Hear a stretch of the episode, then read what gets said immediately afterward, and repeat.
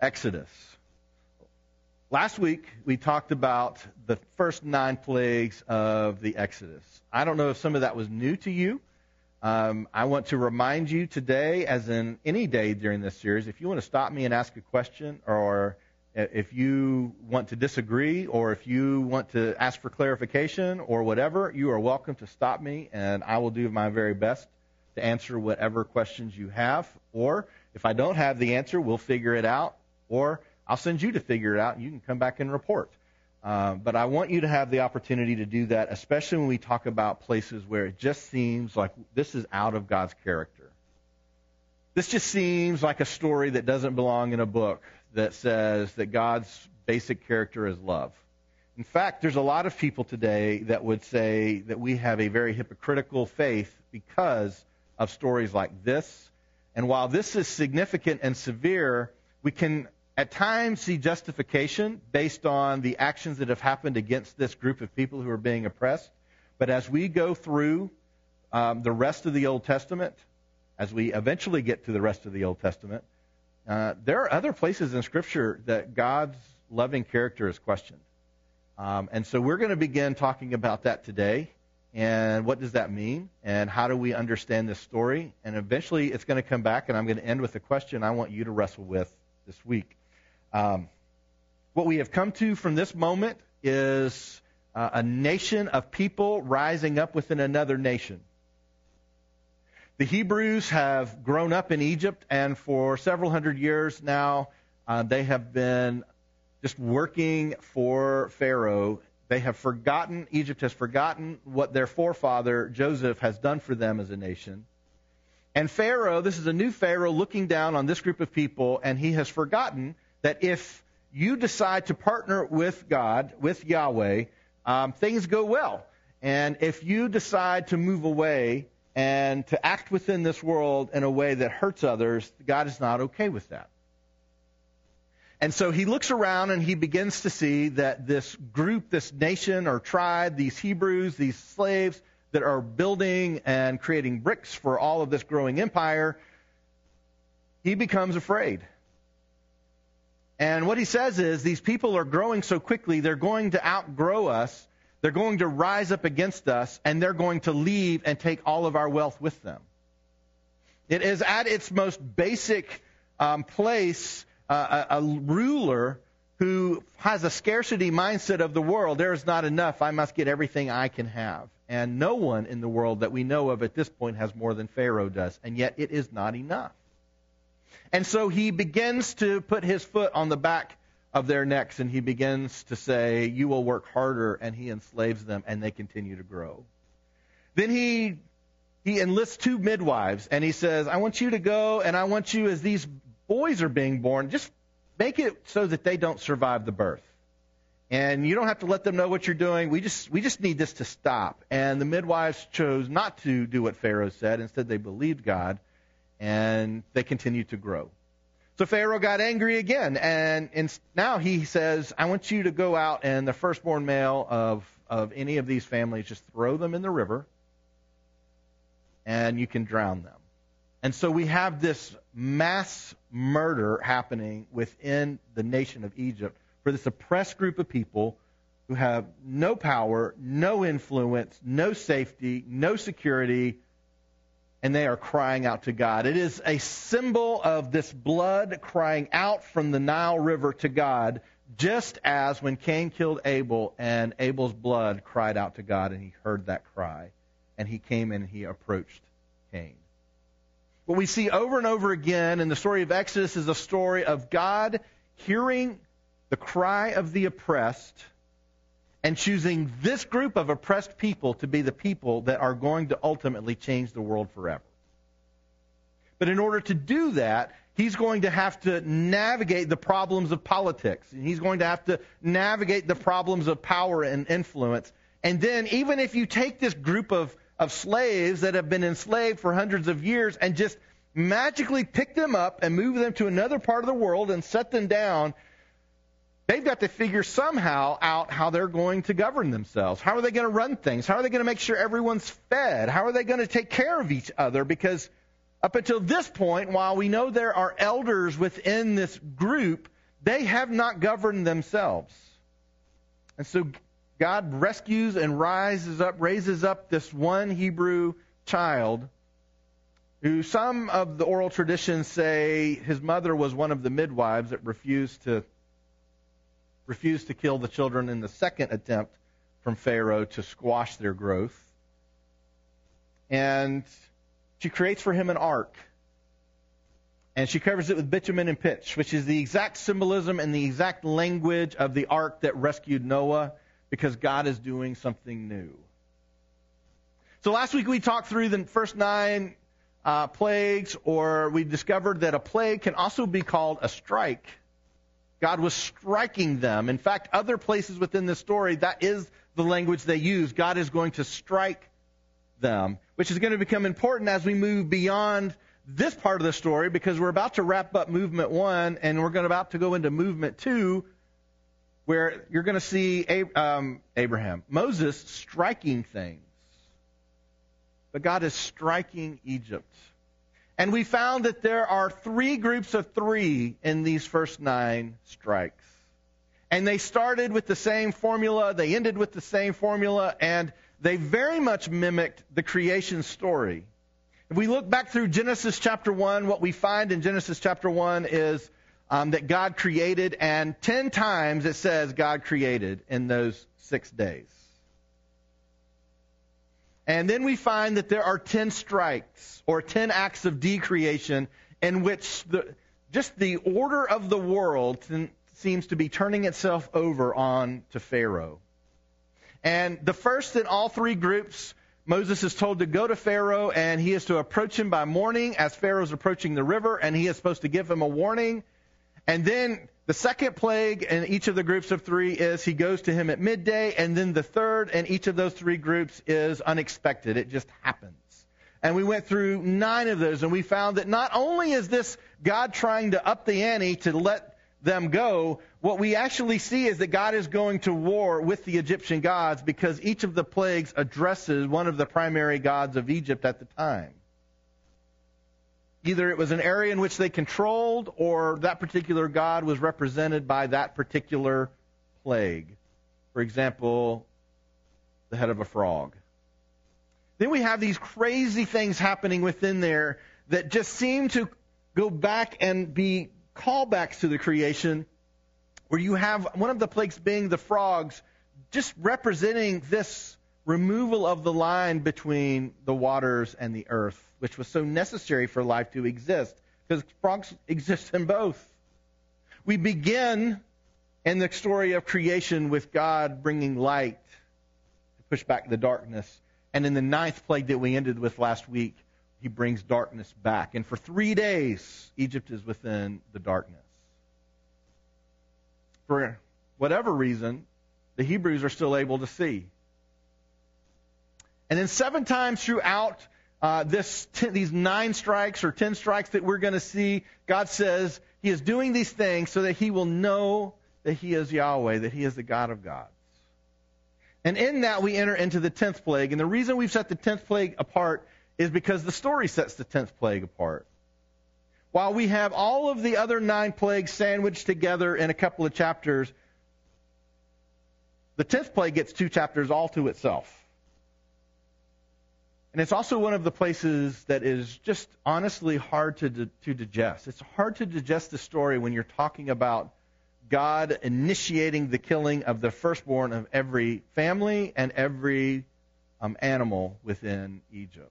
And yet, no one will be touched on the Hebrew side. At least that's how we think we know the story. That's not exactly how the story goes.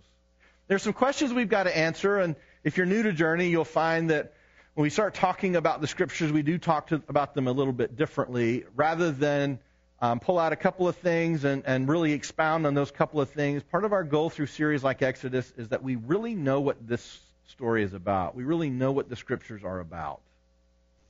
We dive in, we let them, them pull us in, and we don't just go and read and go, oh, wow, that's interesting. We allow them to teach us something about ourselves, something about God, and something about the world. So we do a deep dive into these kinds of stories. And what I hope and what I pray is that you are going through and you are doing some study yourself, you are reading yourself, and you are struggling with these things yourself, so that at some point you begin to say, oh, wow, I think this is what God is saying to me now, even though this is something that happened thousands of years ago. So let's dive in. And we will find in Exodus chapter 4 is where we're going to begin, even though we're starting way back towards the beginning. Um, that the 10th plague, the thing that's going to happen, is being foreshadowed from the very beginning. Exodus chapter 4, verse 21. And the Lord said to Moses, When you go back to Egypt, see that you do before Pharaoh all the miracles that I put in your power. You'll remember those were the, you know, put your staff on the ground and it'll turn to a snake. Uh, you know, put your hand in your robe and pull it back out. It'll be leprous. Put it back in and pull it back out. It'll be fine. So he gave him some things that he can go and, and do, and he actually had Aaron do them um, to convince him. And so that's what they went to do. But I will harden his heart so that he will not let the people go. Then you shall say to Pharaoh, Thus says the Lord, Israel is my firstborn son. And I say to you, Let my son go that he may serve me. If you refuse to let him go, behold, I will kill your firstborn son. Now, this is before any of the plagues happen. This is before the announcement of the tenth plague, in which God is saying, You have taken the firstborn of all of this oppressed people's families. You have taken their firstborn, and they are my firstborn. And if you do not let them go, I will take your firstborn. This is all from the very beginning. But then this interesting question comes in. Because we know the story, we've read the story. They're going to eventually be let go, and they're not coming back. And yet, that is not exactly what God says He's asking for. This is not what He tells Moses that He wants to happen. It is what happens, but this is not what He presents to Moses, and this is not what Moses presents to Pharaoh. Which gives us the interesting question of uh, how long is God asking for? Is he asking for three days? Or is he asking for forever? And if he means for forever, why is he asking for three days? Because there may be more to this story than we allow it to be. Simply, God intended always for them to leave. God intended them always to wander the desert. God intended them always to end up in the promised land. What if there was a possibility that God had multiple possibilities out of this situation? Just like in most of our lives, I remember when I grew up and we, we started dating, Dieter and I have talked about this many times. We grew up in a system that said you have one soulmate in the world and you got to go out and find them. And you know, there's a lot of stress and pressure about that. Like you got to go find the one. What if I don't find the one? What if I don't visit the one? What if my one lives in Siberia or something like that, you know? But usually God has multiple ways of accomplishing his goal. And we read these stories often thinking God always intended for them to work out the, exactly the way they did work out. Somehow that makes him more God. But what if God has the option for it to work out in a different way? If you're not sure what I'm talking about, we, we drop back earlier to Exodus chapter 3, verse 16. It says, Go, gather the elders of Israel together, and say to them, The Lord, the God of your fathers, the God of Abraham, of Isaac, and of Jacob, has appeared to me, saying, I have observed you and what has been done to you in Egypt. I, I see your oppression. And I promise that I will bring you up out of the affliction of Egypt to the land of the Canaanites, Hittites, Amorites, Perizzites, Hivites, and the Jebusites, a land flowing with milk and honey. And they will listen to your voice. And you and the elders of, elders of Israel shall go to the king of Egypt and say to him, The Lord, the God of the Hebrews, has met with us. And now please let us go a three days journey into the wilderness that we may sacrifice to the Lord our God. But I know that my that I know that the king of Egypt will not let you go unless compelled by a mighty hand. So I will stretch out my hand and strike Egypt with all the wonders that I will do it in it. After that he will let you go. And I will give this people favor in the sight of the Egyptians. And when you go, you shall not go empty, but each woman shall ask for her neighbor and ask of her neighbor and any woman who lives in the house for silver and gold jewelry and for clothing. You shall put them on your sons and on your daughters, so you shall plunder the Egyptians. Now, he's absolutely saying what's going to happen, but again, he's not saying let them go. He's saying let them go a three days journey so that they can come and serve and worship me.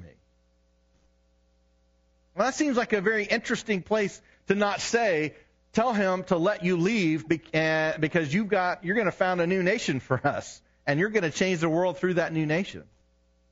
Instead, he says, just tell him you need to go out into the desert and, and you're going to spend some time with me. That's all you need to say. But he's not going to do it.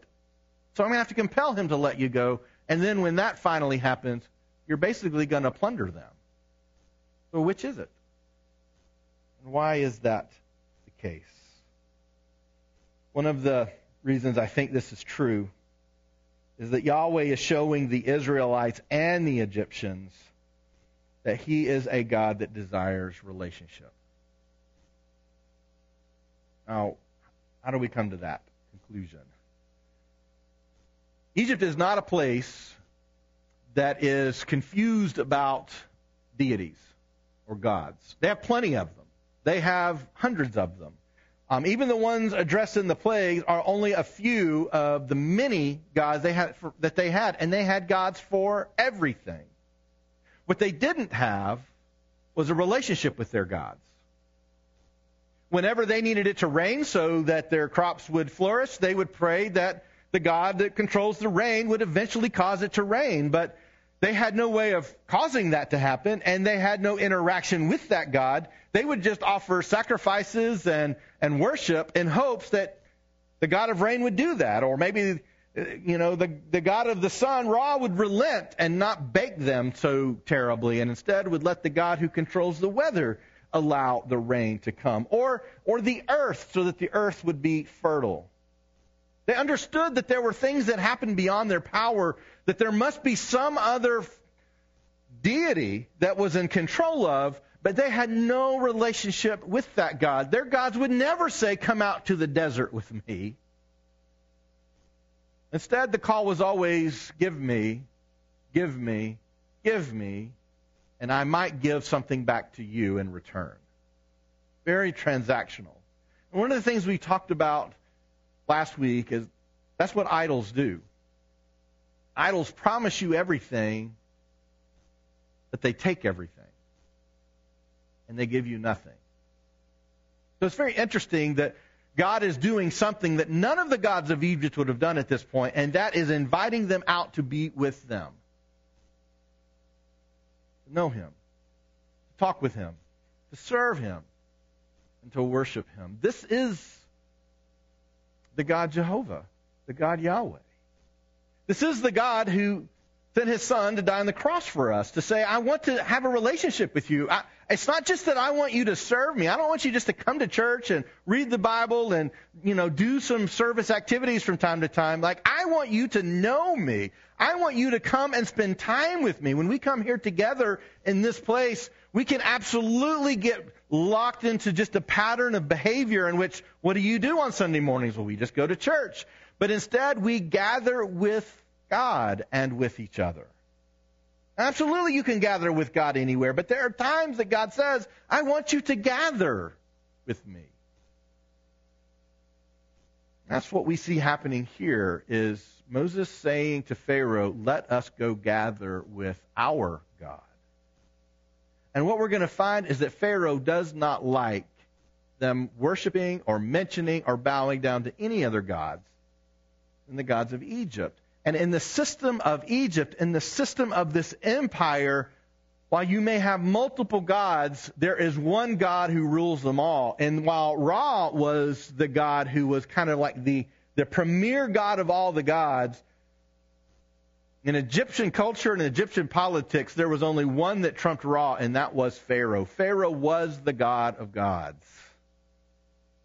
And like all of the gods of Egypt, he asked and he took and he promised, but yet he never gave anything. God is saying, I am a different kind of God. I am not like the gods you know. I'm not like the gods of today. If we were to sit down and think about it, what, what would we say are the gods of, of America? Or who, who are the gods of 2023? What are the things that we bow down to and that we worship? What are the idols that we just hope that if we appease them, they will give us what we want? And we've been trying to appease and appease and appease, and they, we never get to the place where we get what we're looking for. What happened then happens today. And if we look at really where our priorities in our lives are, when we look at where our focuses in life are, when we look at how we treat people and how we treat our faith, it demonstrates where we are and what we believe about God. God is inviting us into personal relationship. Come out to me. Three days into the desert. Spend time with me. This is what you're to ask Pharaoh for. Now, why would God not just say, just have him let, tell him to let you go? Or, why don't we jump to plague number 10? Because that seemed really effective. Why even bother with plagues 1 through 9? Like, just go straight for the jugular. I mean, he'll let us go, bang, bang, over. Or, you know, God, you, you could just kind of work it out where Pharaoh doesn't wake up one morning and you could put somebody else, maybe Moses in his place, and now Moses is Pharaoh, and now they have it great. Why is God not just doing something like that? It seems less bloody, it seems more loving. Why is he going through all of this theater? Much of the plays, as serious as they are, are very much theater to demonstrate something to the world, something God is trying to do. He's showing them he is a God that desires a relationship. And what's interesting is Pharaoh's response. He says no because he doesn't know the name of Yahweh. Exodus chapter 5, verse 1. We're working our way up to our text for today. Afterward, Moses and Aaron went and said to Pharaoh, Thus says the Lord, the God of Israel, let my people go, that they may hold a feast to me in the wilderness. Again, we'll be coming back. You just need to let us go for a few days. We're coming back. But Pharaoh said, Who is the Lord that I should obey his voice and let Israel go? I do not know the Lord, and moreover, I will not let Israel go. his response is, I don't know this God. This God may want you to come out into the desert, but I don't know this God. I don't know his name, which we know has been revealed as Yahweh. I am, I was, I will always be. He is the preeminence of being. All things in being find its, its source in Him. But I don't know Him. This is one of the reasons we do talk about personal relationships of faith in Christianity. And it's been said before that that is, that is not how the Bible talks about it, and yet we see it over and over again. This is what God is calling us to. I want you to be with me. I want to be with you. God was walking with them in the garden. God is trying to bring us back to the garden. When we get to the tabernacle in just a, uh, in just a couple of weeks, then we're going to find that the tabernacle is a symbol for the Garden of Eden where God is himself staying and coming to a place where he can meet with us. When we get next week, when we talk about the Passover, and then we're going to take communion together, we talk about the Passover and they go to the mountain God is on the mountain, and God invites all of them up the mountain to be with him. But only one goes, Moses. That's what we'll discover next week. God is seeking something more than just obedience. He is seeking something more than just don't mess up. He is seeking something more than make, you know, on the balancing scale, make more good choices than bad choices. But yet God is looking for something more. And that something more will eventually influence everything else about our lives. Our relationship with Him will influence every other relationship within our lives. Relationships are what this thing is about. Jesus himself has said, we say this over and over again because it is so important to grasp the big, big, big picture of Scripture. The point of all of this, the point of life, good life, eternal life, loving God and loving others. That has to start somewhere. How do you learn to do that? How does a group of people that have been enslaved learn to love each other when they've just been in survival mode for the last several generations? I think that's what this story is, a lo- in large part, is about. All right. And by the way, I don't I think I mentioned this earlier. Seven times throughout these plagues, it is said, "Do this so that Pharaoh will know I am Yahweh." He wants him to know who he is. He wants him to know his name. All right, we're not going to go through all of the story of the 10th plague. We're just going to go through the first part of Exodus 12. Uh, and then I just want, have a few things I want to share with you, and then we're going to be done for today. But this is the story. This is the beginning of the story. The Lord said to Moses and Aaron in the land of Egypt. This is Exodus 12, verse 1. The Lord said to Moses and Aaron in the land of Egypt, This month shall be for you the beginning of months. It shall be the first month of the year for you. Tell all the congregation of Israel that on the tenth day of this month, every man shall take a lamb according to their father's houses, a lamb for a household. And if the household is too small for a lamb, then he and his nearest neighbor shall take according to the number of persons according to what each can eat, and you shall make your count for the lamb. Your lamb shall be without blemish, a male a year old. You may take it from the sheep or from the goats, and you shall keep it until the fourteenth day of the month, when the whole assembly of the congregation of Israel shall kill their lambs at twilight. Now, just before we jump ahead too far here, I don't want us to miss what's happening in verse 1 or verse 2. This month shall be for you the beginning of months. It shall be the first month of the year for you. What he's saying is, this is going to be the first day of the first month of the first year for you. Of all the things that have happened in the past, this is a new beginning for your people. This is one of the reasons that we talk in the New Testament about being a new creation. At the moment at which you come to faith in Christ, you become a new creation. The old is gone, the new has come, he is saying for them, this is like a birthing event for you as a nation. This is the first day of the first month of the first year of your story. This is a new beginning. I joked with uh, Jake, uh, I don't know, a few weeks ago. He was doing his last spring break and his undergraduate degree. I said, enjoy it. It's the last one you ever get. And while it's not exactly true, it's partially true, right? college graduates? Definitely true. There was always something about school I loved. The first of the semester, the end of the semester with another semester coming. Wouldn't it be nice if life was like school and every six months you got a fresh start? You got to start over? Like all the problems you have at work, like at the six month period, they're all gone because you're working with all different people in a whole different place, you know. And wouldn't that be just great? There's there's something about fresh starts that are just so appealing within life, but only for those that don't absolutely love everything about their current life. And he's saying for them who do not love everything about their current life, this is a fresh start for you. I am creating for you a fresh start. This is one of the reasons when we look at people and we look at our, our pasts or their pasts, this is why we don't hold people's pasts over them, against them. It's why we don't hold a record of wrongs. Because there is a place where we get to become new and we don't keep dragging the old with us. Like our second series we ever did as a church was called Baggage. And it was it was this I, we had like this luggage up on the stage and we had, you know, all kinds of words stamped on the luggage for all the baggage we carried. And man, I was just, I, I, we were setting people free. And I, I mean, it were just really good sermons. The really early stuff was way better than the later stuff, just so you know. But that stuff's not even online anymore, so it's, it's you've just lost it. But it was about halfway through that series that I, in the middle of a sermon, I just stopped and I was like, and I didn't say this out loud, but inside I was like, oh my gosh. This was not for anybody but me.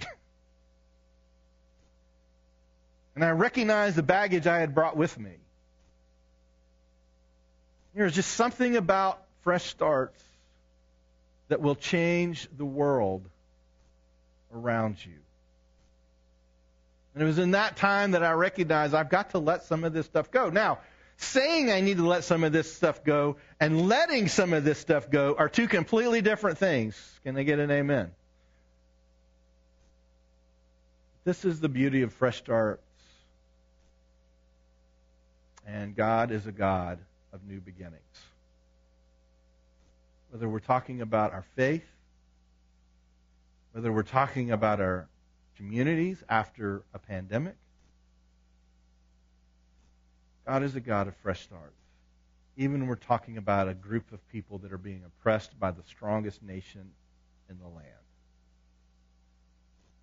Verse 7 Then they shall take some of the blood from the lamb that's just been sacrificed. By the way, sacrifice has not yet been instituted. So we're not talking about atonement for sin here. This is, that comes, you know, later in this story. It has not come now. Really, the only, there's only a couple of places that we really see sacrifice before here um, in the Old Testament, and one is Cain and Abel, this crazy story where we still don't fully know the whole backstory, and that they both bring these offerings. We don't know why they're bringing these offerings, other than the fact that they just are. And one is rejected and one is accepted, which causes what we think of as the first murder in Scripture, where Cain kills his brother. We have this other, you know, incredible story that is very similar to this one, um, in which Abraham is is tasked with killing his firstborn son, and they climb up to the mountain. It's like a it's like a, a you know four hour walk up this mountain, but it takes him three days to do it because he's so dreading this moment in which God has said, Will you give me your firstborn? And so he goes up the mountain and, and straps him to the altar, and God provides a substitute, provides a lamb in the thicket. Not unlike that story, but we've not really seen sacrifice yet. So when we understand what's happening here, we're not talking about what happens later at the temple. This is something very specific for here and in this moment. They took some of the blood and put it on the two doorposts and the lintel of the house in which they eat it. Now, when we see pictures of this, uh, we have like this swash of blood across the top of the door, but literally it's saying paint the entire doorway. the entire doorway, top, bottom, both sides, paint it all with the blood of these lambs that have been slaughtered and they shall eat the flesh that night, roasted on the fire with unleavened bread and bitter herbs. They shall eat it. Do not eat any of it raw or boiled in water, but roasted, its head and its legs and its inner parts, and you shall let none of it remain until the morning. Anything that remains until the morning you shall burn. In this manner you eat it with your belt fastened, your sandals on your feet, and your staff in your hand, and you shall eat it in haste it is the Lord's Passover. Because what they don't know is that they're about to make a massive journey in just a very short period of time. Eat up, get your stuff together, and be ready. Verse 12 For I will pass through the land of Egypt that night, and I will strike all the firstborn in the land of Egypt, both man and beast. And on all the gods of Egypt I will execute judgment. I am the Lord. The blood shall be a sign for you on the houses where you are, and when I see the blood, I will pass over you, and no plague will befall you to destroy you when I strike the land of Egypt. Remember, a plague is, can also be translated a strike. God is striking the land. This is a hard scripture to read, especially if you have kids or little kids. Like, how could God do such a thing? One of the things we have to remember is the big picture of what is God actually trying to do in the world. A lot of times we think that what God's trying to do in the world is make my life better. Well, I, I would agree. That is a big picture of what God's trying to do. He is trying to make our lives better. But how do we define better? A lot of times we define better as in, well, I know what's better for me. My problems go away. I have more resources, so I don't ever worry about whether or not I'm going to have enough. I mean, the problem people in my life just kind of disappear. That's really not what God ever said He intended to do in the world. God is doing something else. And whether we're talking about this story or where we're when we're talking about the walking in, and they don't exactly walk in, but the inhabiting the promised land, we have places in which God says, wipe them out. When we get into um, places in Judges and we get further on in the Old Testament, and he's like, don't leave anyone, a child or a lamb, standing. In fact, King Saul is eventually going to lose his crown Because God says, I want you to wipe them out. And don't leave anything. And then as God comes to talk to uh, Saul, he's like, What's that lamb I hear mewing in the background? Oh, that's nothing. That's nothing. And he has kept some of the stuff that he was supposed to destroy. What kind of God would do that? What kind of God would do this? A couple of questions I would struggle with if I were you when you go through the story. One is, why did he ask for three days instead of, hey, we're going to get you out of here? We're going straight to the tenth plague, and we're going to get you out of here as quickly as possible. Why did he say three days? A second question that we, we can ask through here is, who did he say this would work for? Was it only the Hebrews? Or could anyone have slaughtered a lamb and painted the doorposts and be saved? Could anyone have done that? What if what God's trying to do here is say, Pharaoh, there was a time we worked together. And you think, well, when was that time? Well, that was Joseph. And you have Joseph interpreting these dreams, and you have this great famine coming in the land. And then Joseph says, Here's what your dream means. Um, for seven years, you're going to need to store stuff up and be prepared because there's going to be seven years of famine, and it's going to be devastating in the land. We actually have historical evidence that around this period of time, there are evidences of not only great famine, but massive losses of life because of famine. And Egypt was always a stronghold during famines because they had the Nile. They had a source of water that the other outlying areas did not have. And so in that time in which Joseph was, was one of the descendants of Abraham, in which God had promised, I'm going to build a nation out of you, and we're going to redeem the world through, through your family. Joseph goes in, and Pharaoh works with him, and it becomes Egypt's greatest accumulation of resources and wealth. People first come and they buy all the grain that they can buy. And when they run out of money, then they start um, giving them their lands, and now they're kind of renting their lands from Egypt. So now they not only have everyone's money, now they have everyone's land, and then eventually they gave themselves to Egypt because they just wanted to eat. And we have a time in which Pharaoh is elevating people and helping others and not oppressing but this Pharaoh is different. What if God is saying there was a time like we could have worked together, but now you must choose? And the only ones who chose were the slaves. Now, do I know that that's the case? I think whenever I don't really know if that's the case or not, I ask myself, how many boxes in the rest of Scripture does this check? Like, does this make other places in Scripture make sense? Does this bear out with the other places in Scripture that talk about these kinds of things, where God is offering consistently a second chance? Yes, it does bear that test for me. And one of the questions that we have to wrestle with is what if that's what God was wanting to have happen, but they refused to choose God? He wanted them to know his name. He wanted them to know he was the God of gods. He wanted them not to succumb to this, this strike.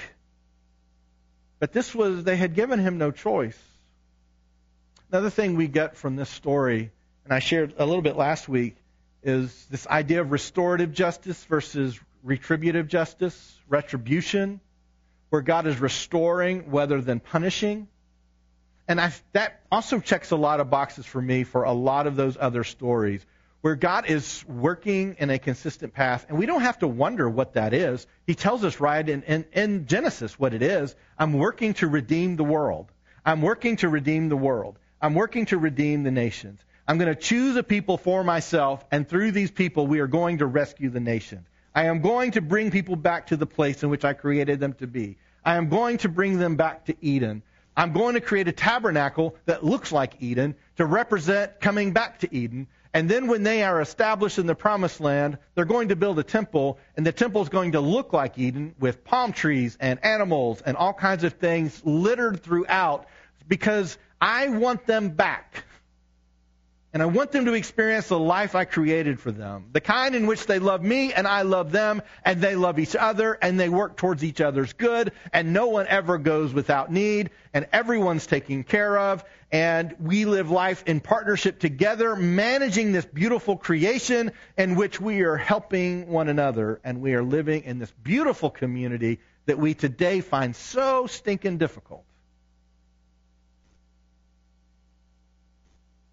There are times within this story that God says, You have taken us off the rails. I'm not giving up on humanity. What other stories fit in this idea of restorative justice?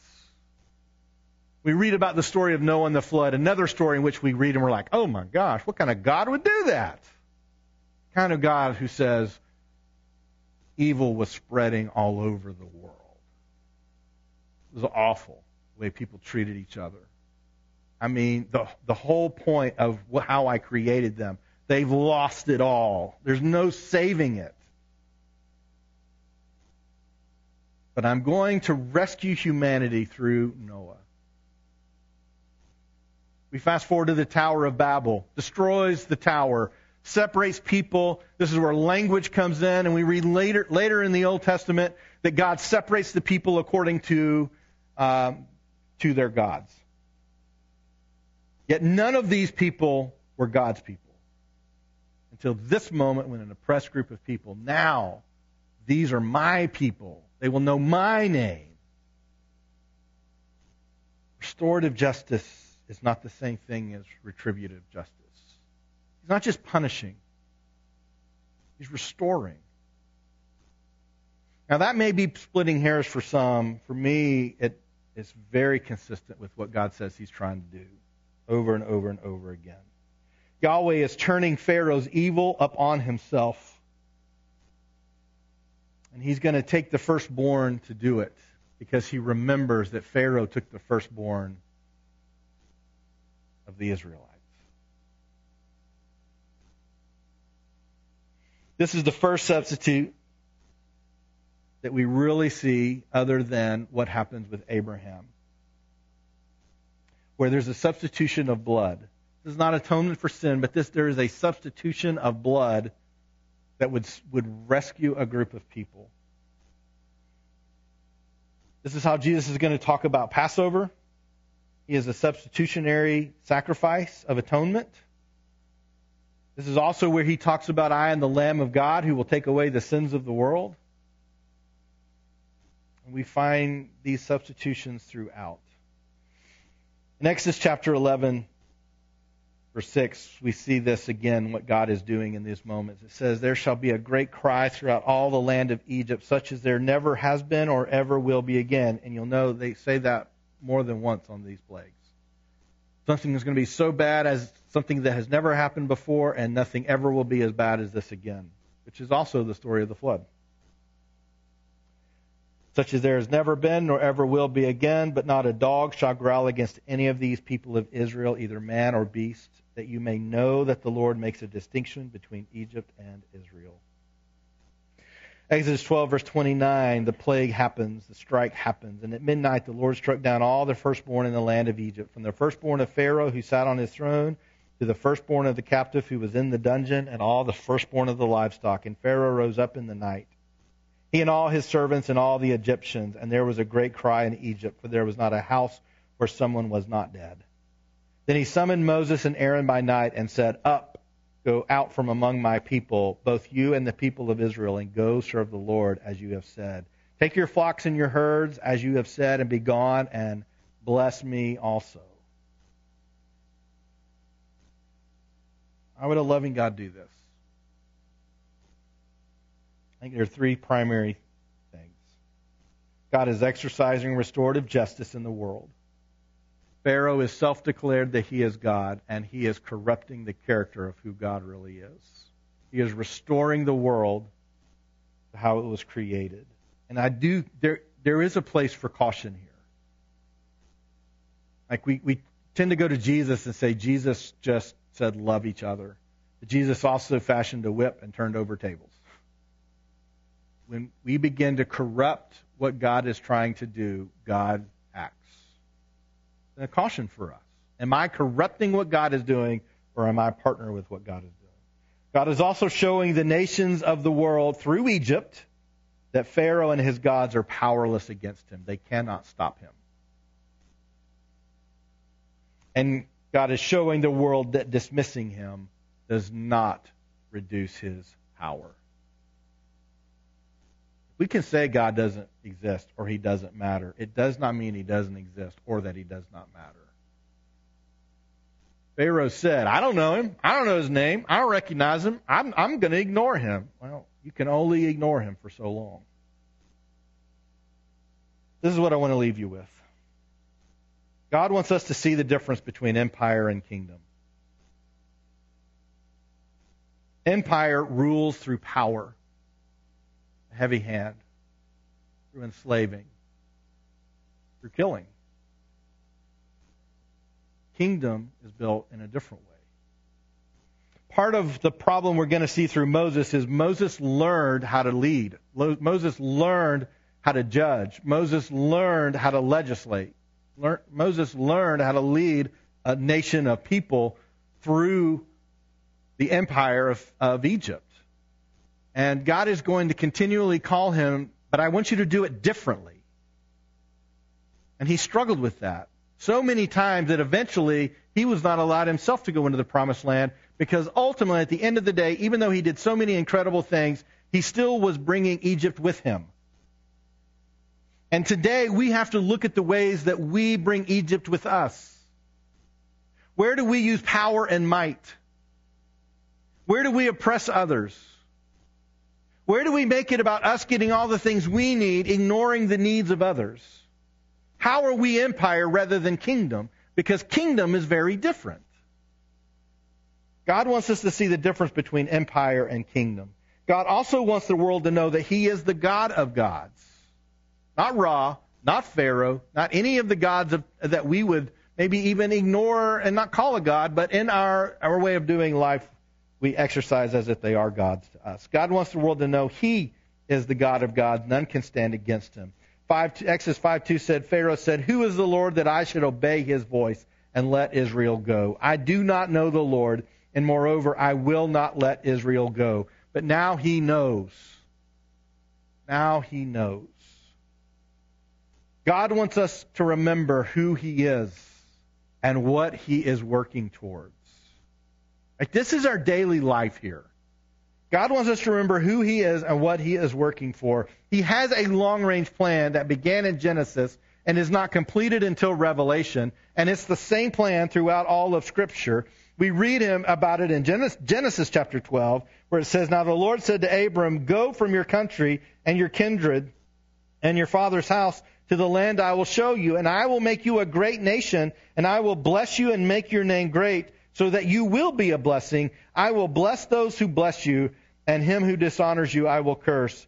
And in you all the families of the earth shall be blessed. And we know that that fulfillment comes in Christ. This is what he's been doing from the beginning. This is what he's saying. If you know me, if you love me, if you're following me, this is what you're going to be about redeeming the world. How are we doing that? How are we partnering with Him? How are we demonstrating this message? How are we loving others? How are we trying to get Egypt out of ourselves so that we can be a people who are about the kingdom? And that is my question I leave you. How am I working towards the things that God is working towards? See, one of our greatest and most prolific prayers is God, take care of me, meet my needs. How are we actually working towards the things He's wanting us to work towards? That's the question that we're asking as a church. That's why we're rethinking some things. And that's why we're trying to understand where we are, are culturally. The Bible doesn't change, but culture changes. How do we engage that culture? Because God is still doing the thing until Jesus returns that he was doing in Genesis 12. Working to bless all the families of the earth. We get to be a part of that. Father,